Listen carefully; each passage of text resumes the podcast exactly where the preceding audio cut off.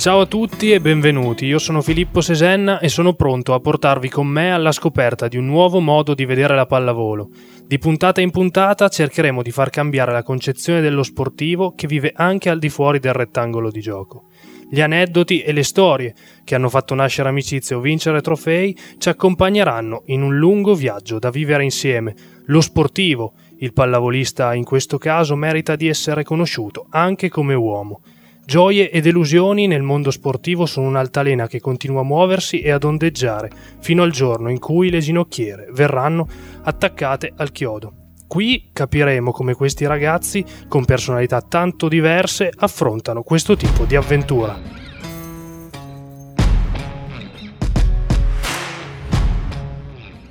Abbiamo scelto di partire da Andrea Anastasi, nuovo coach della Gas 6 Blue Energy Volley Piacenza, che ha cominciato la sua carriera da giocatore da Parma. È stato un cammino lungo e fantastico, ma nonostante le tre coppe delle coppe, che oggi prendono il nome di Coppa Cev, e il mondiale, è da allenatore che ha ottenuto il massimo. L'esordio in panchina è arrivato nel 1994 con Brescia, ma il salto di categoria è arrivato cinque anni più tardi quando si è seduto su quella della nazionale. Dopo qualche anno ha girato l'Europa tra Spagna, dove ha vinto un incredibile europeo nel 2007, Polonia e Belgio, per poi scegliere di tornare in Italia e conquistare il campionato del mondo per club con Perugia. Adesso, arrivato a Piacenza, è pronto a continuare a togliersi altre soddisfazioni. Ne approfitto per presentarlo perché è qui con noi. Andrea Anastasi. Grazie a voi ragazzi, un saluto a tutti i radioascoltatori e speriamo insomma, che venga fuori qualcosa di interessante. Partiamo dalla prima domanda, come mai hai cominciato con la pallavolo? Di solito c'è sempre una motivazione sotto, ad esempio io eh, ho iniziato a giocare a rugby perché volevo passare del tempo col mio miglior amico e dopo ci ho giocato 20 anni, quindi direi che la scelta è quella giusta. Oh, per me è un po' diverso, nel senso che io mi sono trovato a 10-11 anni a dover scegliere fondamentalmente fra calcio e pallavolo. Io ho, ho, sempre amato e giocato a tennis, ma ai miei tempi il tennis si praticava d'estate perché non c'erano, non c'erano, strutture, eh, strutture che ci permettevano di continuare tutta la stagione, quindi è uno sport prettamente estivo. Al contrario, dovevo scegliere Uh, avevo di fianco a casa un dirigente della squadra di locale di calcio che spingeva che andassi a giocare a calcio anche perché ero abbastanza bravo ma sono stato folgorato dalla pallavolo e dall'allenatore di questa squadra che era anche pure insegnante di educazione fisica delle scuole medie il quale mi ha affascinato fin dall'inizio. C'era un gruppo fantastico di ragazzi con cui siamo ancora amici, ancora ci frequentiamo, sempre con l'allenatore che ha 82 anni ma viene con noi e tiene, e tiene banco tutte le notti. Quindi insomma è stata una scelta uh, fantastica eh, che me la sono portata poi fino adesso.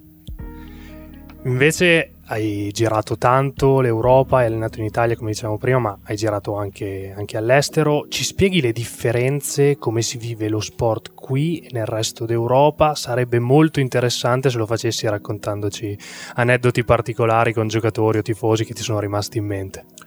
Ma eh, guarda, la domanda è molto interessante. Effettivamente potrei parlare per molto più di 5 minuti, ma cerco di riassumerti un po' quello che secondo me sono le cose salienti. Ho iniziato andando in Spagna del 2006. La nazionale spagnola era reduce da un quarto posto all'Europeo del 2005 vinto dall'Italia e niente, mi hanno chiamato, mi hanno chiamato alla fine del 2005, mi hanno invitato a Madrid per un colloquio, mi ricordo. Eh, questo è l'aneddoto più simpatico forse perché mm, non avevo molte motivazioni ad andare alla nazionale spagnola, ma cosa vado a fare alla nazionale spagnola? Erika, mia moglie, mi dice Andrea, ma sei sicuro di andarci? Ma sì, vado ad ascoltarli, c'è il direttore generale che è un mio caro amico argentino, quindi mi, mi sembra scortese non andare. Vado, vado a Madrid, città meravigliosa, vado in federazione, torno e lei mi dice come è andata? Eh, sono nuovo allenatore nazionale spagnolo accettai subito non so come mai ma eh, ebbi questa emozione questo stato d'animo e la cosa che mi ha subito spinto a studiare gli usi e costumi spagnoli eh, era, è stata la cosa che mi ha fatto fare subito un, un, salto di qualità importante perché malgrado si pensi che la, la Spagna sia molto simile a noi la Spagna è molto diversificata anche come eh, idiomi come, come lingua, no? c'è il catalano a Barcellona, noi allenavamo a Barcellona, c'è il, il castigliano, il, il, lo spagnolo puro a Madrid, c'è il gallego, eh, c'è il valenziano, c'è eh, l'andaluso, no? Ma la cosa più bella e più strana è che quando andavamo a giocare, per esempio, nel, in giro per la Spagna, non c'era questa eh, sensazione di essere nello stesso paese. Io mi ricordo che andammo a, vicino a Valencia, che dovevamo fare una delle partite eh, con la nazionale spagnola e il sindaco, eh, l'alcalde della città, eh, chiamò i due ragazzi eh, valenziani di Valencia e li mise a fianco lui e iniziarono a parlare in valenziano. Cioè io non capivo nulla e lo spagnolo adesso lo parlo abbastanza bene, però non capivo nulla, ma come non lo capivo io, non lo capivano i miei, i miei giocatori. E mi ricordo un giocatore che non posso dire il nome, che era nervosissimo perché c'era questo atteggiamento di parlare nella lingua locale. Questo ti spiega un attimino la diversificazione del fatto di dover andare dentro. Questo fu la, il primo impatto. Questo impatto mi servì tanto, a parte ovviamente i grandi risultati che abbiamo ottenuto con questo gruppo di ragazzi esperienza meravigliosa, la Spagna è bellissima, allenavamo Barcellona, quindi puoi immaginare, insomma, non è un brutto posto per Assolutamente allenare. no. e dopo da lì iniziarono altre avventure, tornai sulla panchina sulla nazionale italiana e poi, e poi gli 11 anni di Polonia con tutto quello che ne ho corso, ma anche la Polonia ci sono tante eh, cose che vanno eh, specificate perché se vuoi resistere tanti anni devi sapere accettare gli usi e costumi di un popolo perché è molto diverso dal nostro, i polacchi anche se sono cattolici, un paese dell'est atipico io dico sempre perché eh, non è il paese dell'est eh, classico, ortodosso o quant'altro, sono cattolici come noi, hanno tutte le nostre feste i polacchi tutti eh, in Natale dicevano ma qual è la tradizione in Italia? Io gli spiegavo ragazzi facciamo esattamente come voi, il 24 mangiamo il pesce, il 25 facciamo la, il pranzo, perché è esattamente come da noi, non ti sbagli, sono cattolici. La domenica, a differenza nostra, secondo me, vedi ancora gente che con la giacca e la cravatta va in chiesa, ah, ecco, come era un po' più... Eh, però è un paese molto evoluto, un paese che, che ha fatto grandi salti di qualità in cui mi sono trovato meravigliosamente bene. E se dovessi chiederti qual è stato il tuo posto preferito all'estero, sei stato anche in Belgio? Allora, Belgio mi sono trovato benissimo, sì. anche se è stata un'esperienza di un solo anno, perché stavo allenando anche il club, era molto complicato, ma abbiamo fatto anche un bellissimo mondiale, un modo di vedere perché siamo arrivati nei primi otto, anche se allora purtroppo la finale era solo Final Six, quindi non siamo potuti andare a Torino, con il mio grande rammarico e dispiacere e per quanto riguarda mh, il posto preferito, beh, sicuramente Danzica, eh, la Polonia è Danzica, una città magnifica, una città di mare, mare del nord. Eh, quando invitavo tutti i miei amici a venire non ci credevano, dicevano ma vediamo e poi tornavano, tornavano, perché è una città stupenda, una mentalità molto aperta, una città di mare città quindi eh, aperta alle altre culture, anche se sono eh, una città specifica, perché sei, sei, nell'estremo nord, però anche dal punto di vista architettonico, una città molto bella, molto ben curata. Eh, in più c'è un popolo giovane polacco meravigliosamente intelligente, meravigliosamente motivato a fare, a, a lavorare, a brigare, hanno innovazione, hanno voglia di fare, una voglia di apprendere, insomma mi sono trovato veramente molto molto bene. Passiamo alla terza domanda, è una domanda che non può assolutamente mancare, che sono le Olimpiadi, l'argomento principale che sono il massimo per uno sportivo. Quanto valgono per te? Noi non abbiamo mai vinto l'oro, cos'è mancato agli azzurri per vincere? E poi la seconda domanda è chi è lo sportivo che ti ha colpito di più e che ti ha fatto più piacere conoscere. Allora, per quanto riguarda uh, le Olimpiadi è un must, no? Io non sono riuscito a giocare da giocatore, sono andato vicino, nel 92 mi stavo quasi per smettere di giocare, quindi Velasco giustamente è andato su giocatori più bravi, più giovani e quindi non sono riuscito a farle nel 92 con, con la nazionale italiana. Poi ho avuto la fortuna di farle da allenatore a Sydney dove abbiamo vinto il bronzo e l'aneddoto che ricordo sempre a tutti è che questo bronzo, quando l'ho vinto, io piangevo, ma non perché ero felice, ma perché ero uh, incazzatissimo perché non abbiamo preso la medaglia d'oro, perché avevamo le possibilità, anche se ricordo sempre che in queste Olimpiadi mi vennero a mancare all'ultimo momento Gianni, Gianni era presente con noi a City ma non giocò una partita perché si fratturò prima, prima dell'ultimo allenamento l'alluce del piede, quindi non ha giocato un minuto in tutte le Olimpiadi. Gianni in, questo, in quel momento era il più forte giocatore al mondo e non partì nemmeno Lorenzo Bernardi che era il se non era il più forte il secondo perché ha avuto un grave infortunio alla caviglia e non è riuscito a recuperare in tempo. Quindi queste Olimpiadi io andai senza due bandiere assolute della pallavolo italiana, questo mi, eh, mi mise molto di malincuore, però il discorso delle Olimpiadi era questo, no? il fatto che noi come,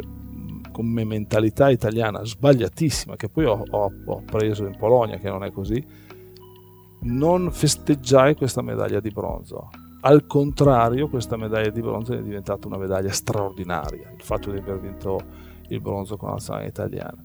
Effettivamente non abbiamo mai vinto l'oro, eh, però ci siamo andati vicino molte volte, abbiamo vinto molte medaglie, quindi io credo che eh, i tifosi e gli appassionati debbano essere felici di questo. Adesso abbiamo una nazionale molto forte e mi auguro ovviamente che possano fare meglio di chiunque altro perché ce lo meritiamo un oro onestamente non sarà facile eh, perché i competitor sono sempre tanti. Però rimane il fatto che eh, ho imparato tanto da quel bronzo, perché poi andando in Polonia il mondo è completamente cambiato. Per loro la medaglia è qualcosa di assolutamente eh, meraviglioso, che sia d'oro, che sia d'argento, che sia di bronzo. Io mi ricordo la prima medaglia che ho preso in Polonia era il 2011 partecipammo mm, alle, alla World League con una squadra mista giovani, ma le stelle non c'erano perché avevo fatto un progetto un po' diverso, vincemmo il, il bronzo e fu un bronzo pazzesco, no? E dissi, mm, cosa succede? L'Italia starebbe già storcendo il naso perché abbiamo vinto solo il bronzo. Al contrario, in, uh, in Polonia festeggiamo. E ho imparato poi anche nel corso del, dei, dei club, che con i club ho vinto tante medaglie No, ho avuto la fortuna di vincere due volte la Coppa, la Coppa, di, Capitale, Coppa di Polonia, una volta la Supercoppa di Polonia, ho vinto delle medaglie con Danzica, delle medaglie con, uh, con Varsavia eh, ed erano medaglie importanti, quindi ho ricevuto un grande insegnamento tutte le volte, dico sempre ragazzi, non lamentiamoci se siamo sul gradino, perché essere sul gradino è difficile per chiunque. Quindi questo è un grande insegnamento e mi piace sempre eh, insomma, dirlo a tutti, no? quanto sia importante essere là sul gradino di un podio tutte le volte. Per quanto riguarda i giocatori, mi fai eh, una domanda che è impossibile risponderti perché io ero un ragazzino, seguivo la pallavolo il mondiale del 78 quando c'era Pittera eh, che ha vinto l'argento, voi non eravate nemmeno nati, adesso forse qualcun altro sì, però eh, ho visto giocatori straordinari che hanno cambiato la pallavolo, eh, la pallavolo italiana, mondiale. Eh, mi viene da dire il primo giocatore che, a cui ero particolarmente innamorato era Nekoda, che voi non sapete chi sia, ma era un palleggiatore giapponese strepitoso, o Oko, un altro schiacciatore giapponese straordinario eh, questa era la coda della squadra che aveva vinto le, Olimpi- eh, le, Olimpiadi a Monaco, la squadra giapponese, insomma, che stava un po' scendendo di livello, adesso l'hanno ripreso. Eh, ma mm, giocatori brasiliani, il, il Kirli di turno venendo più ai tempi nostri, che è la mia età, quindi i tempi nostri, i tempi miei. Eh, è difficile realmente fare un paragone. Per me, i giocatori della nazionale italiana, io ho un ricordo pazzesco, Gardini, Bernardi, Gianni, eh, Fabio Vullo, quanti ne abbiamo avuti? avuti cioè, me ne dimentico qualcuno, sicuramente sto facendo una bruttissima figura perché eh, i brasiliani poi del, del, loro ciclo d'oro, da Giba, Riccardinho, a Mauricio, il palleggiatore, a Nalbert, vado avanti. Eh, cioè, capito? È difficile fare graduatorie. Io non sono per graduatorie, anche nel tennis che sono un grande appassionato e quando dicono chi è il GOAT, chi è il giocatore più importante al mondo, probabilmente è Djokovic, no? ha vinto 24 slam, eh, cosa possiamo dire? Però è iniquo confrontarlo nei confronti, non so, di Rafa Nadal che ha avuto mille infortuni o di Federer che ha avuto una carriera anche lui diversa.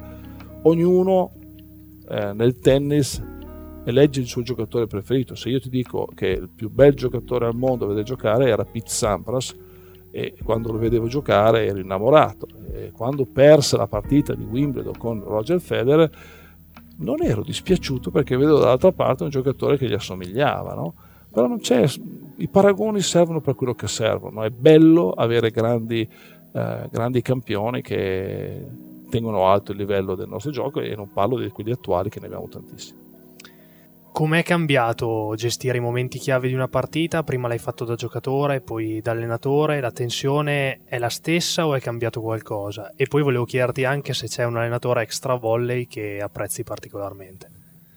L'allenatore extra volley è Popovic, che è un allenatore di Sant'Antonio, di NBA, di basketball. Eh, perché lo apprezzo? Perché è concreto, perché non dice mai cavolate, perché dice cose reali, anche se ha vinto 5 volte 5 anelli no? in periodi storici differenti, ma io l'ho sempre seguito, l'ho letto tanto, anche sue, sue interviste, mi piace ascoltarlo ed è dissacrante, anche in questi anni che la squadra non, non fa nulla, no? Penso che abbia firmato un contratto a 77 anni per altri 5 anni, qualcosa del genere. Sì, credo così, credo che sia così genere. E quando l'ho, l'ho, letto ho detto fantastico. E lui era, eh, quando gli ha chiesto la domanda, ma perché coach ha firmato? Ha detto per i soldi, ha detto per cosa? Non è così, perché a quell'età lì ovviamente non se ne fa nulla dei soldi, è perché gli piace. Però sì, Popovic è probabilmente uno di quelli, ce ne sono altri, però lui sicuramente è un allenatore che che ho seguito con un po' più di interesse perché mi piaceva il personaggio, mi piaceva come si relazionava, la grande stima anche della pallacanestro europea, questa è una cosa, infatti Messina ha collaborato con lui anche per quello. E l'altra domanda era? L'altra domanda è come è stato cambiare ah, sì. la gestione dei momenti chiave, da, prima da giocatore ovviamente poi da allenatore. Ma sai, quando sei giocatore eh, sei sempre in gruppo, e quindi al pallavolo, come sport di squadra, come il rugby, no?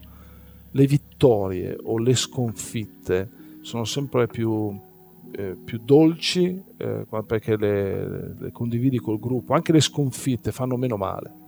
Eh, quando sei allenatore, io dico sempre, quando sei allenatore, in momenti importanti, sei come ciclista eh, che è sul, sulla montagna, sulla picco, da solo con la bicicletta, devi pedalare e non c'è nessuno che ti dà una mano anche se certo la collaborazione con lo staff, poi eh, la, la, gestione della vittoria, la gestione della sconfitta, in special modo, è molto più personale. L'allenatore se la sente di più sulle, sulle spalle, anche perché ti senti responsabile, impari a essere più responsabile, perché sai perfettamente che eh, puoi fare dei danni anche come allenatore. Eh? Non sto dicendo che sempre le cose vanno bene, puoi fare anche dei danni. E la prima considerazione che ho sempre fatto diventando allenatore esperto è che ti senti ulteriormente e maggiormente responsabile delle due cose, vittorie e sconfitte. Quindi io penso sempre cosa potevo fare meglio, come potevo aiutare i miei giocatori. Quando i miei giocatori giocano male, non sono arrabbiato con loro, sono arrabbiato con me stesso. Cosa potevo fare per farlo rendere? Ed è questo l'obiettivo anche di partenza di tutte le stagioni, anche adesso che ho pochi giocatori, sto cercando di sviluppare alcuni lavori con alcuni ragazzi che spero gli permettono di fare un salto di qualità. Da quale dei tuoi giocatori ti aspetti quel qualcosa in più durante la stagione e soprattutto, essendo l'ultima domanda, ne approfittiamo anche per farti salutare i tuoi nuovi tifosi? Allora, sui giocatori, eh, in generale io non ho pretese particolari, ma mi aspetto tanto dei ragazzi che hanno giocato di meno l'anno scorso i ragazzi che hanno giocato tanto uh, hanno un livello già autonomo importante. Ovviamente mi aspetto tanto da, da Antoine Brizard, con cui ho già lavorato a Varsavia e mi sono trovato già benissimo a Varsavia, quindi mi auguro che ci troveremo ancora benissimo adesso, ma lui è il palleggiatore, il leader, il capitano della squadra, quindi da lui devo pretendere tanto e devo aiutarlo tanto, lo aiuterò tantissimo, come ho sempre fatto con i miei palleggiatori, perché i miei rapporti con i palleggiatori sono sempre stati buonissimi, anche l'anno scorso con Simone Giannelli mi sono trovato, no bene, di più. E questo è fondamentalmente eh, quello che mi aspetto, ma dai ragazzi che hanno giocato di meno, ecco, quello è il mio obiettivo, cercare di fargli fare uno step uh, avanti maggiore e questo è un, un, mio goal, un mio obiettivo. Ovviamente per il discorso dei tifosi, qui c'è una tifoseria molto importante è una tifoseria che, che, sta diventando sempre più importante. In Italia abbiamo tanti palazzetti con tifoserie importanti, perché Modena è storica, ma Perugia è uguale. Servono, eh, questi ragazzi servono. Eh, servono che ci danno la carica e ci danno il piacere di giocare. Noi giochiamo anche per giochiamo, giochiamo esclusivamente per la partita, sai. Io faccio l'allenatore, pensiamo agli allenamenti, ma gli allenamenti non sono importanti, tra virgolette, è importante la partita perché noi vogliamo giocare, vogliamo competere e quindi eh, competere significa essere aiutati dai tifosi, quindi mi auguro che il rapporto con i lupi sia straordinario, che ci sostengono dall'inizio alla fine perché avremo bisogno, quest'anno sarà una stagione terribile. Chiudiamo qui, dopo questa bellissima chiacchierata si chiude la prima puntata del podcast, ci siamo divertiti e soprattutto abbiamo conosciuto storie e retroscena che ci hanno portato al di fuori del campo da gioco. L'intento, come avevamo anticipato nell'intro, è che i personaggi della pallavolo siano liberi di raccontare momenti e scene che hanno cambiato la loro vita, nel bene e nel male. Ne approfitto per ringraziare Andrea Anastasi per la disponibilità e gli auguro il meglio in tutto quello che verrà. Ci sentiamo alla prossima puntata. Un caro saluto.